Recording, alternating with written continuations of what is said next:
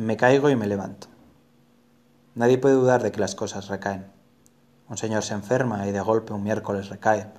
Un lápiz en la mesa recae seguido. Las mujeres, ¿cómo recaen? Teóricamente a nada o a nadie se le ocurriría recaer, pero lo mismo está sujeto. Sobre todo porque recae sin conciencia. Recae como si nunca antes. Un jazmín, para dar un ejemplo perfumado, esa blancura, ¿de dónde le viene su penosa amistad con el amarillo? El mero permanecer ya es recaída, el jazmín entonces. Y no hablamos de las palabras, esas recayentes deplorables, ni de los buñuelos fríos, que son la recaída clavada.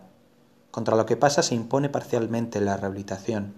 En lo más recaído hay siempre algo que pugna por rehabilitarse, en el hongo pisoteado, en el reloj sin cuerda, en los poemas de Pérez, en Pérez, todo recayente tiene ya en sí un rehabilitante, pero el problema, para nosotros los que pensamos nuestra vida, es confuso y casi infinito.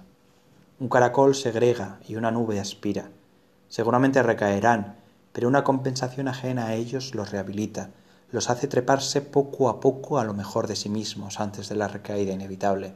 Pero nosotros, tía, ¿cómo haremos?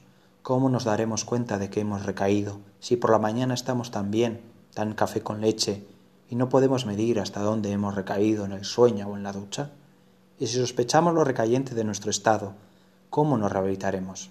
Hay quienes recaen al llegar a la cima de una montaña, al terminar su obra maestra, al afeitarse sin un solo tajito.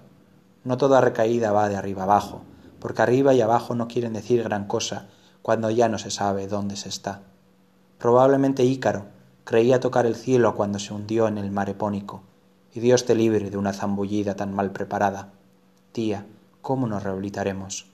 Hay quienes han sostenido que la rehabilitación solo es posible alterándose, pero olvidó que toda recaída es una desalteración, una vuelta al barro de la culpa. En efecto, somos lo más que somos porque nos alteramos, salimos del barro en busca de la felicidad y la conciencia y los pies limpios. Un recayente es entonces un desalterante, de donde se sigue que nadie se rehabilita sin alterarse. Pretender la rehabilitación alterándose es una triste redundancia. Nuestra condición es la recaída y la desalteración, y a mí me parece que un recayente debería rehabilitarse de otra manera, que por lo que demás ignoro. No solamente ignoro eso, sino que jamás he sabido en qué momento mi tía o yo recaemos. ¿Cómo rehabilitarnos entonces? Si a lo mejor no hemos recaído todavía y la rehabilitación nos encuentra ya rehabilitados, Tía, ¿no será esa la respuesta, ahora que lo pienso? Hagamos una cosa. Usted se rehabilita y yo la observo.